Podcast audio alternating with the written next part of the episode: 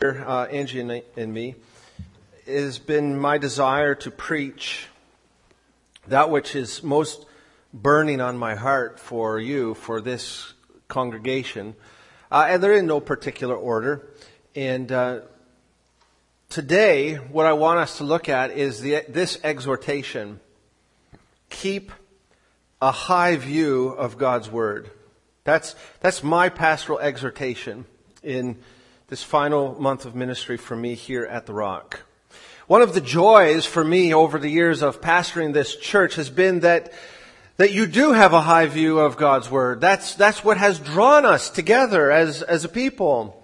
Uh, not just that we believe that this is God's Word, not just that, that we uh, will defer to this as God's Word, but that all of us, if we have come and stayed at this local church, it's because we share something in common, and that is a high view of God's Word. And so today I, am really commending the church, uh, commending you for your high view of God's Word, and then just exhorting you, encouraging you to keep it up.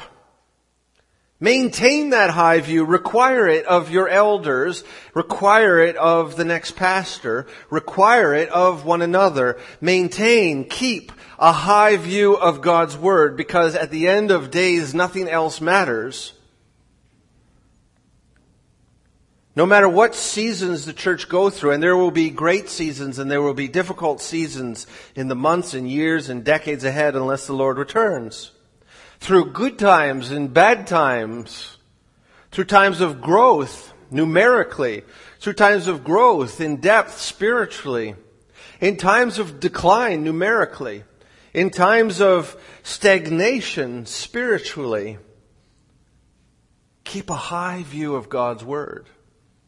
When you're in conflict with one another and you just don't know how you might be able to resolve a difference of opinion or a difference of, of um, approach, or maybe there's been someone who has sinned against you within the church, or maybe you have sinned against someone in the church. When there's conflict among you, keep a high view of God's Word. And then everything will be fine. In fact, it'll be more than fine. It will be good. No matter what this church goes through, if you commit to keeping a high view of God's Word, that you will be in the middle of God's will and you will be the recipient of God's blessing. Today, what I want to do is it's an approach that I haven't often done. I want to ask, ask and then answer the question, why? We already agree that we ought to keep a high view of God's Word, but why ought we to keep a high view of God's Word? What is the motivation? And my hope is this, that I don't need to tell you to keep a high view of God's Word, uh, but I hope to, uh, to gird you in that conviction, to, to be able to encourage you and to lift you up as you do what you've already begun to do, and that you would have endurance to keep on doing that very same thing. So I want us to look at four reasons that we keep a high view of God's Word.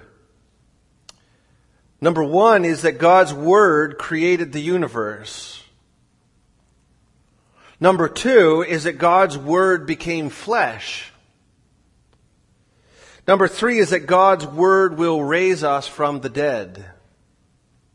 But then only after we establish those three points do I want to remind us, which we already know, that God's Word, that which created the universe, that which became flesh, that which will raise us up from the dead, was written down. And when you put the Bible in that kind of a perspective, is there any other alternative than to keep a high view of God's Word? Let's begin by looking at the fact that God's Word created the universe. I'm just going to bounce through Genesis chapter 1. Now you can try and keep up if you want, but I'm going to just be going through and take a look at, at the creative power of God's Word. Uh, in fact, the whole Bible, which is the written deposit, the written testimony of, of the power and the salvation that comes through God's Word, the Bible itself begins with a self-declaration that God's Word is powerful and God's Word is creative. So in Genesis 1, what we learn here is that God's Word created the universe. In the beginning, God created the heavens and the earth. The earth was without form and void, and darkness was over the face of the deep, and the Spirit of God was hovering over the face of the waters. And God said, and God said, let there be light. And there was light. Verse 6. And God said, Let there be an expanse in the midst of the waters, and let it separate the waters from the waters. And it was so. Verse 9. And God said, Let the waters under the heavens be gathered together into one place, and let the dry land appear. And it was so. Verse 11, and God said, let the earth sprout vegetation, plants yielding seed and fruit trees bearing fruit in which is their seed, each according to its kind on the earth. And it was so. Verse 14, and God said, let there be lights in the expanse of the heavens to separate the day from night, and let them be for signs and for seasons and for days and for years, and let them be lights in the expanse of the heavens to give light upon the earth. And it was so. Verse 20. And God said, let the waters swarm with swarms of living creatures, and let birds fly above the earth across the expanse of the heavens. So, God created the great sea creatures and every living creature that moves with which the waters swarm according to their kinds and every winged bird according to its kind. Verse 24. And God said, let the earth bring forth living creatures according to their kinds, livestock and creeping things and beasts of the earth according to their kinds. And it was so. Verse 28 or 26. Then God said, let us make man in our image after our likeness and let them have dominion over the fish of the sea and over the birds of the heavens and over the livestock and over all the earth and over every creeping thing that creeps on the earth. So, God created man in his own image. In the image of God, he created him male and female, he created them. And God blessed them, and God said to them, Be fruitful and multiply, and fill the earth and subdue it, and have dominion over the fish of the sea, and over the birds of the heavens, and over every living thing that moves on the earth. Verse 31. And God saw everything that he had made, and behold, it was very good. And there was evening, and there was morning, the sixth day. I mean, the pattern is so clear, uh, and it's so obvious to us, and yet I think it, it bears repeating and, and remembering that God's Word is powerful and creative. That by the power of His Word, He created everything that exists. And in fact, there's nothing that exists that was not created by the Word of God. When we speak, there's a vibration in our vocal cords as the air comes from our lungs out of our mouth, and with our tongue and our lips and our teeth, we form words. And those words come out, and according to your language, you can hear when someone speaks, and if you speak the same language, you can understand. When, what we learn in Genesis 1 is that when, when God speaks, galaxies come forth. Just Think about that. The stars and the moon and the sun. God opens his mouth, so to speak, and out comes a universe. What a God. And he just says, you know what? I would like to create this. And he does. He says it, it happens. And all of reality is directly contingent upon, dependent upon, and tied to the Word of God. That is some God worthy to be praised. Let's think of it in a slightly different way.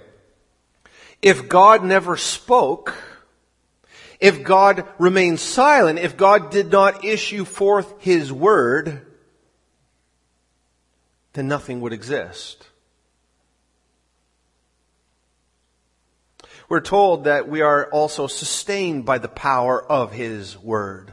So not only does God speak all things into existence, the great things and the small things, the Milky Way is the expression of God's Word.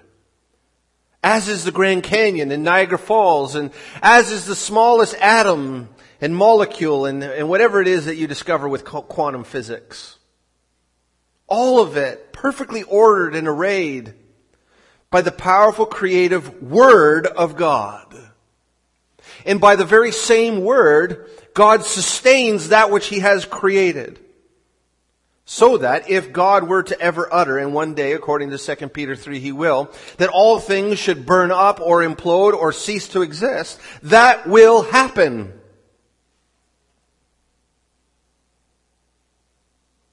The power of God's Word. Now, we could stop here, I think, and say that it is therefore only right. It is the only rational response to this kind of truth to say that we ought to have a high view of God's Word. What is it in nature that, that inspires awe in you, created by God's Word, sustained by God's Word? Do you desire that your heart keep on beating, that you keep drawing in breath?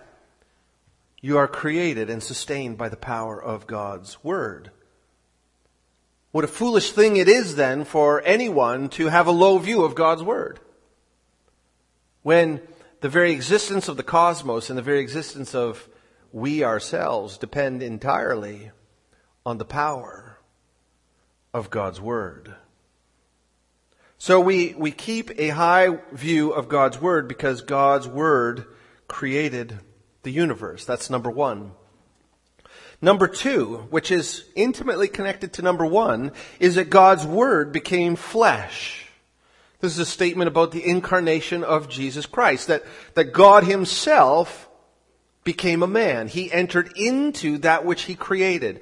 Uh, and, and that is astonishing. The Word became flesh. We're going to get there in a moment. But just to prepare your theological palate in your mind for what we're about to read, the Creator who spoke through his word and created the universe decided to join as one among his creatures. And we just celebrated the Lord's Supper. We know exactly why. To bring about our salvation. Take a look at the Gospel of John.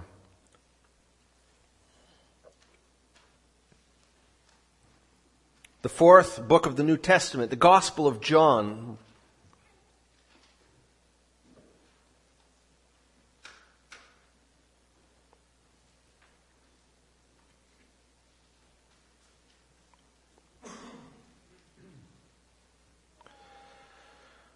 Gospel of John verses, or chapter 1 verses 1 to 5 and then verse 14. In the beginning was the Word and the Word was with God, and the Word was God. He was in the beginning with God. All things were made through him, and without him was not anything made that has been made. In him was life, and the life was the light of men. The light shines in the darkness, and the darkness has not overcome it. Verse 14. And the Word became flesh and dwelt among us, and we have seen his glory, glory as of the only Son from the Father, full of grace and truth. The first thing that ought to jump out to us is what? You started John's Gospel, verse 1. In the beginning was the Word. What, what does that make us think of immediately? Genesis 1, right? In the beginning, God. In the beginning, God. Now, now John very intentionally takes Genesis 1. He says, if I'm going to write a biography about the Lord Jesus Christ, where do I begin? He says, well, I have to go back to the beginning because, because the, the uh, conception of Jesus in the womb of Mary, his mother, is not an appropriate starting place, not for John. So he goes back as far as he can. He, gets the Torah out. He goes back to the beginning of the Torah. He says, what's at the very beginning of, of God's written word? He says, in the beginning, God. That's a good place to start, in the beginning. And he says, in the beginning, the Word. John, John has read Genesis 1. He sees, he sees the, the, the, powerful creative work of the Word of God. And at the very beginning of his gospel, he says if we're going to understand Jesus, we have to locate him before creation. And we have to associate him, we have to identify him with the Word of God that created the universe and everything in it. So in the beginning, God is paralleled here by John's gospel with in the beginning, the Word. And, and theologically, the Trinity is a very difficult concept to understand, but what John does at the beginning of his gospel, he says, you cannot separate God from his word. Consequently, so it is with us, that we are what we say. From the overflow of the heart, the mouth speaks. There, there, I think there's a, an application here for us. When God speaks, it's glorious, creative, powerful with authority.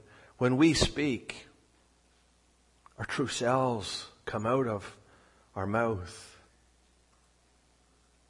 It was humbling for me. In the beginning was the Word. The Word was with God, and the Word was God. He, okay, all of a sudden the Word is getting a personal pronoun, not it, but he. He so we know that this is Jesus, but John is maintaining the suspense until verse 14. He, the Word of God, that was with God, that was active with the Father in the creation of all things, was in the beginning with God, and all things were made through him, and without him was not anything made that has been made.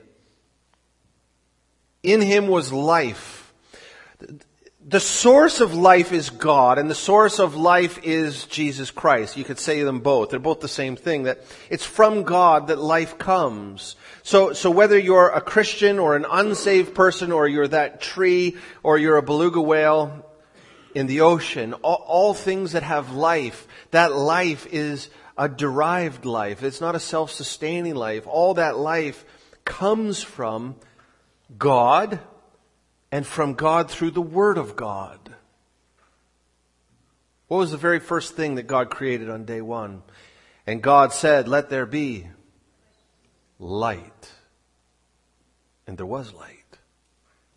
And God separated the light from the darkness. He called the light day and the darkness night.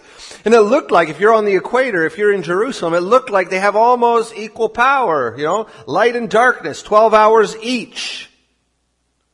Remember that. Day one, God created light. Verse four. In Him, in the Word of God, was life. The source of all life, for anything that has life, comes from the Word of God. And the life that has always existed in the Word of God was the light of men.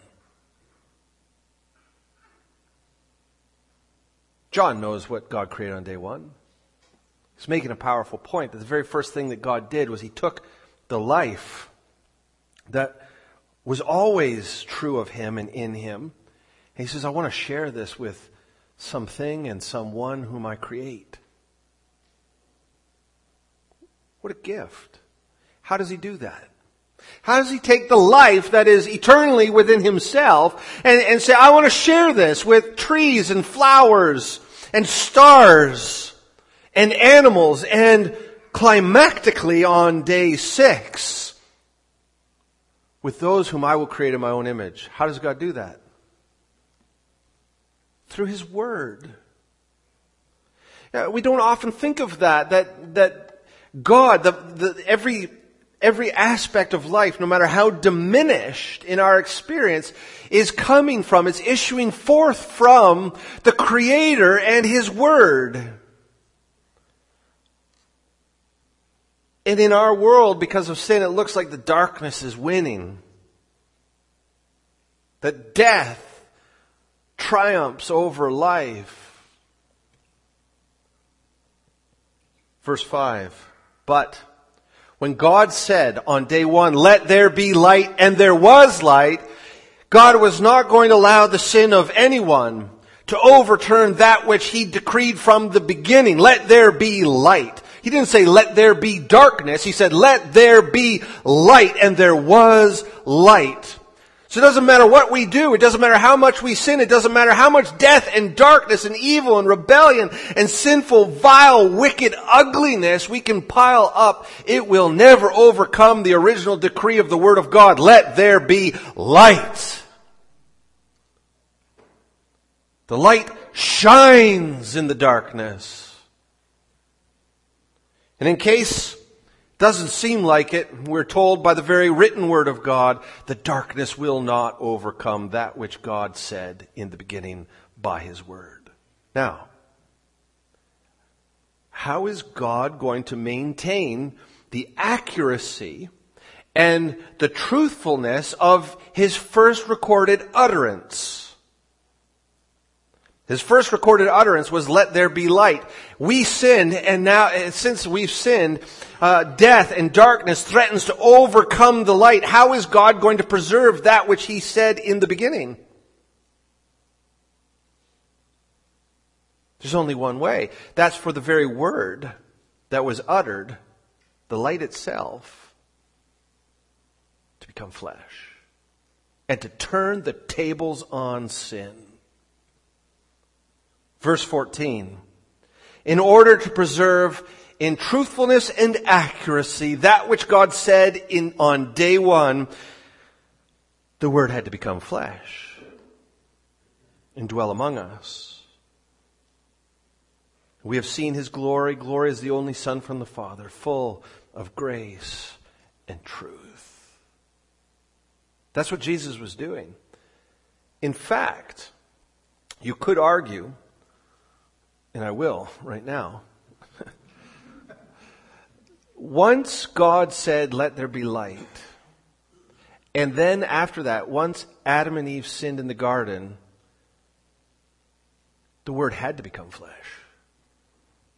Otherwise, what God said on day one is no longer true.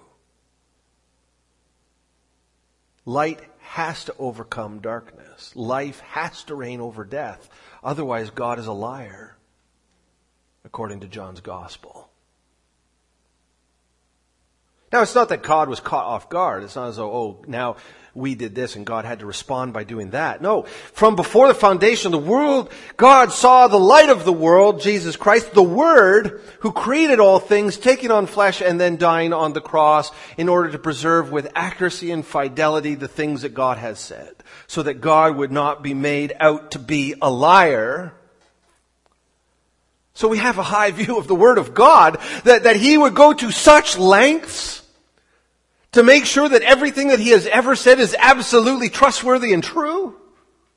That He would even send the very Word that created the universe into, uh, into creation as a man and die on the cross so that He would be proved true and faithful. Let there be light, not dark. Directly related to this then is our third point. God's word will raise us from the dead. That God did not just send Jesus into the world in order to sort of tie up a loose end and say, ha, see, I was right. Light triumphed over darkness. Life has the victory over death in the case of one, but he has done that for many children to be called sons and daughters of the kingdom of light. You see, we're transferred from the kingdom of darkness to the kingdom of light. So God is, is doing this to be proved true and also as a great gift of salvation to the very ones who have rebelled against him and threatened to make him out to be a liar. Did you know that that's what our sin does? Our sin threatens to make God into a liar. And he would have none of it. But not only does he prove himself to be true, he says, I want you to come and to share in the light. Flip forward to 1 Thessalonians chapter 4. On Monday, I stood here, and Ed's casket was there. At the very beginning of the funeral, I said, Death has no victory here. I could say it this way that darkness has not overcome the light here. Because God wins. God's word is powerful and God's word will raise us from the dead to join in the light of the world. 1 Thessalonians 4 verse 13. We do not want you to be uninformed, brothers, about those who are asleep, those who have died, that you may not grieve as others who have no hope. For since we believe that Jesus died and rose again, even so, through Jesus, God will bring with him those who have fallen asleep. For this we declare to, declare to you by a word from the Lord. Do you see that? What I'm about to say is declared to us from a word of the Lord. That we who are alive, we who are left until the coming of the Lord, will not precede those who have fallen asleep, those who have died. For the Lord himself, the Lord Jesus Christ, will descend from heaven, and with a cry of command, with the voice of an archangel, and with the sound of the trumpet of God, the dead in Christ will rise first. So it means that everyone who has died, putting their faith in Jesus Christ, the Lord Jesus will come back and with His words, He will declare, rise from the dead. And what do you think will happen? The dead in Christ will obey. The dead in Christ will rise. Death has no victory when you put your faith, when you have a high view of the Word of God. Because the Word of God created all things, He became flesh, and He will, with a cry of command, call all of the dead in Christ to rise. That's astounding. You know why people don't believe in resurrection from the dead? They believe God can't do that. And, if you take point one and two, it becomes nonsensical by the time you get to point three to suggest that God could not do such a thing. God created all of this. He can't raise a man from the dead.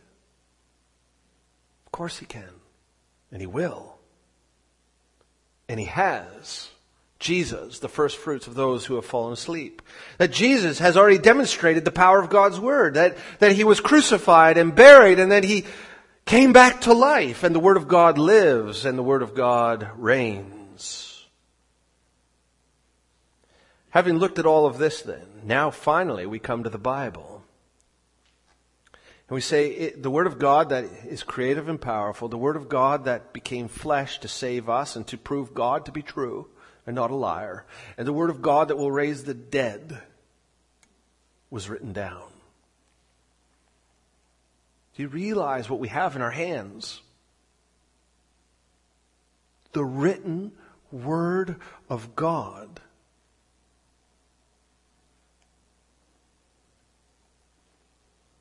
This is the most powerful document in the history of all reality. In every age. It has the power and the authority of, of creating universe, the universe. It has the power and the authority of, of God becoming a man. It has the power and the authority of raising the dead to life. And it's, it's in our hands. And it's on our shelves. So why don't we read it more? I have to challenge you a bit. Even though I commend you for having a high view of God's Word, if you believe these things to be true, which I know that you do, and you have a high view of God's Word, why don't we read it more? When there's a Bible study at the church, why don't we come?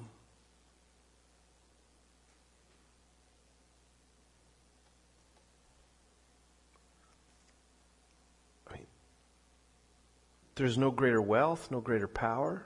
It's right here. God's word was written down. 2 Timothy chapter 3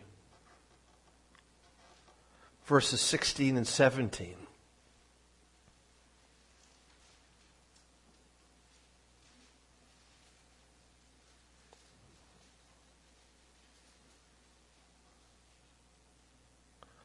All scripture, all 66 books of this Bible is breathed out by God and is profitable for teaching, for reproof, for correction, for training in righteousness, that the man of God may be competent, equipped for every good work. All scripture is breathed out by God and is profitable. We live in a, in a land where we have, we have so many Bibles, we begin to take them for granted. But just for a moment, entertain this thought experiment. If you, if we removed all of the Bibles and you had no access to the Bible anymore, and one Bible came up for sale, and this was the price for you to purchase that Bible, you had to sell everything that you own and enslave yourself to someone so that you could have this Bible. You ought to do it. So valuable is the Word of God.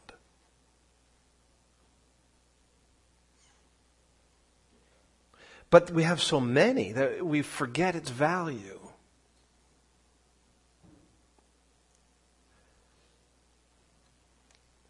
Would we sell everything that we have and enslave ourselves in exchange for one copy of the Bible? Now that's a high view of the Word of God.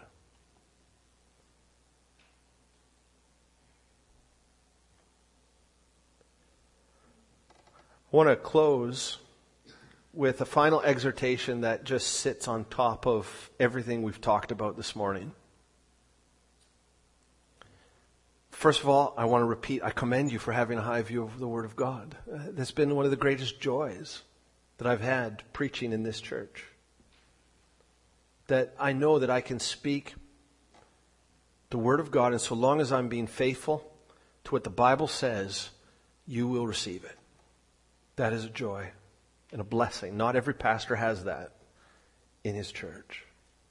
So thank you for that. And I charge you, as you transition to the next pastor, require the next pastor to have a high view of the Word of God. Almost everything else pairs in comparison to that one thing.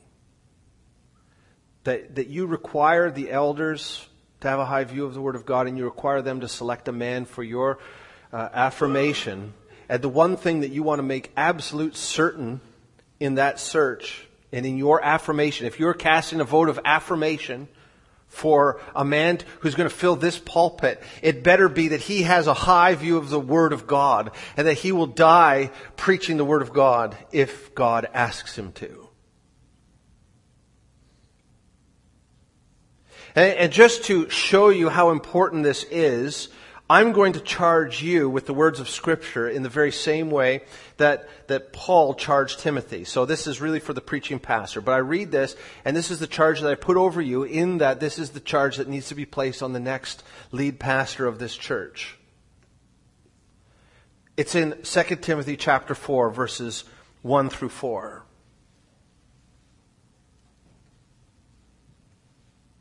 I charge you in the presence of God and of Christ Jesus, who is to judge the living and the dead, and by his appearing and his kingdom. This is pretty serious, right? I charge you by the presence of God and of Christ Jesus, the fact that he's going to judge us, he, he's going to appear, and he's going to establish a kingdom. So this is serious, what, what Paul is about to say. And this is directed to the preaching pastor of every local church, though originally it was for Timothy in Ephesus. This is what you must require of the man that comes after me in this pulpit. Preach the word.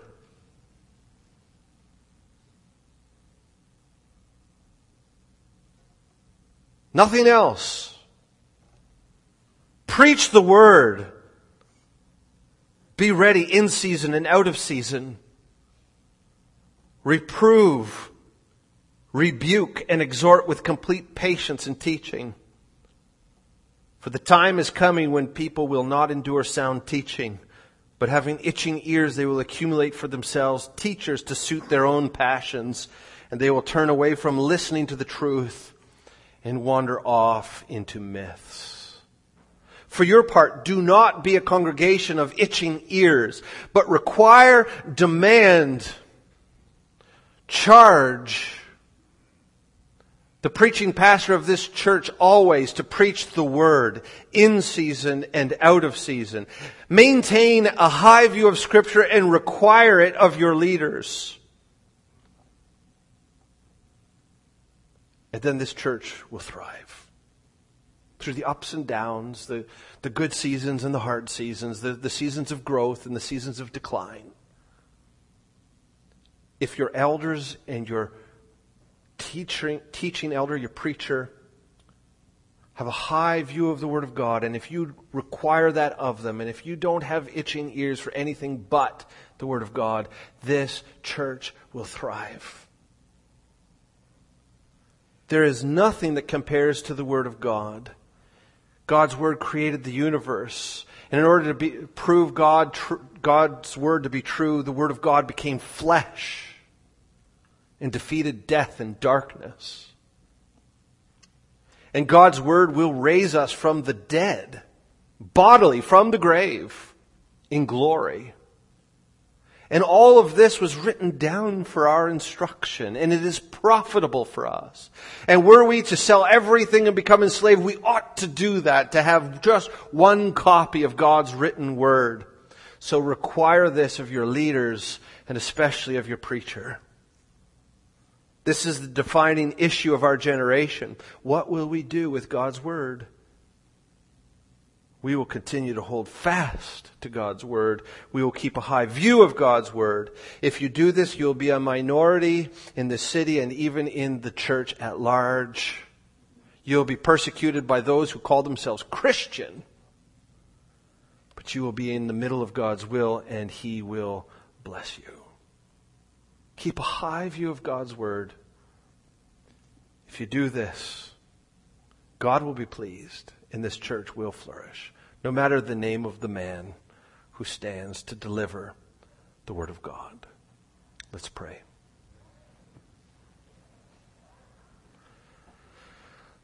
Lord, we thank you for your word. There is nothing more precious or valuable. And so we cling to your word with all that we have. It is our hope. I thank you for this church that you have put in their hearts to have a high view of the Word of God no matter what the cost. Because the overwhelming value of knowing you through your Word surpasses anything that could be thrown at us.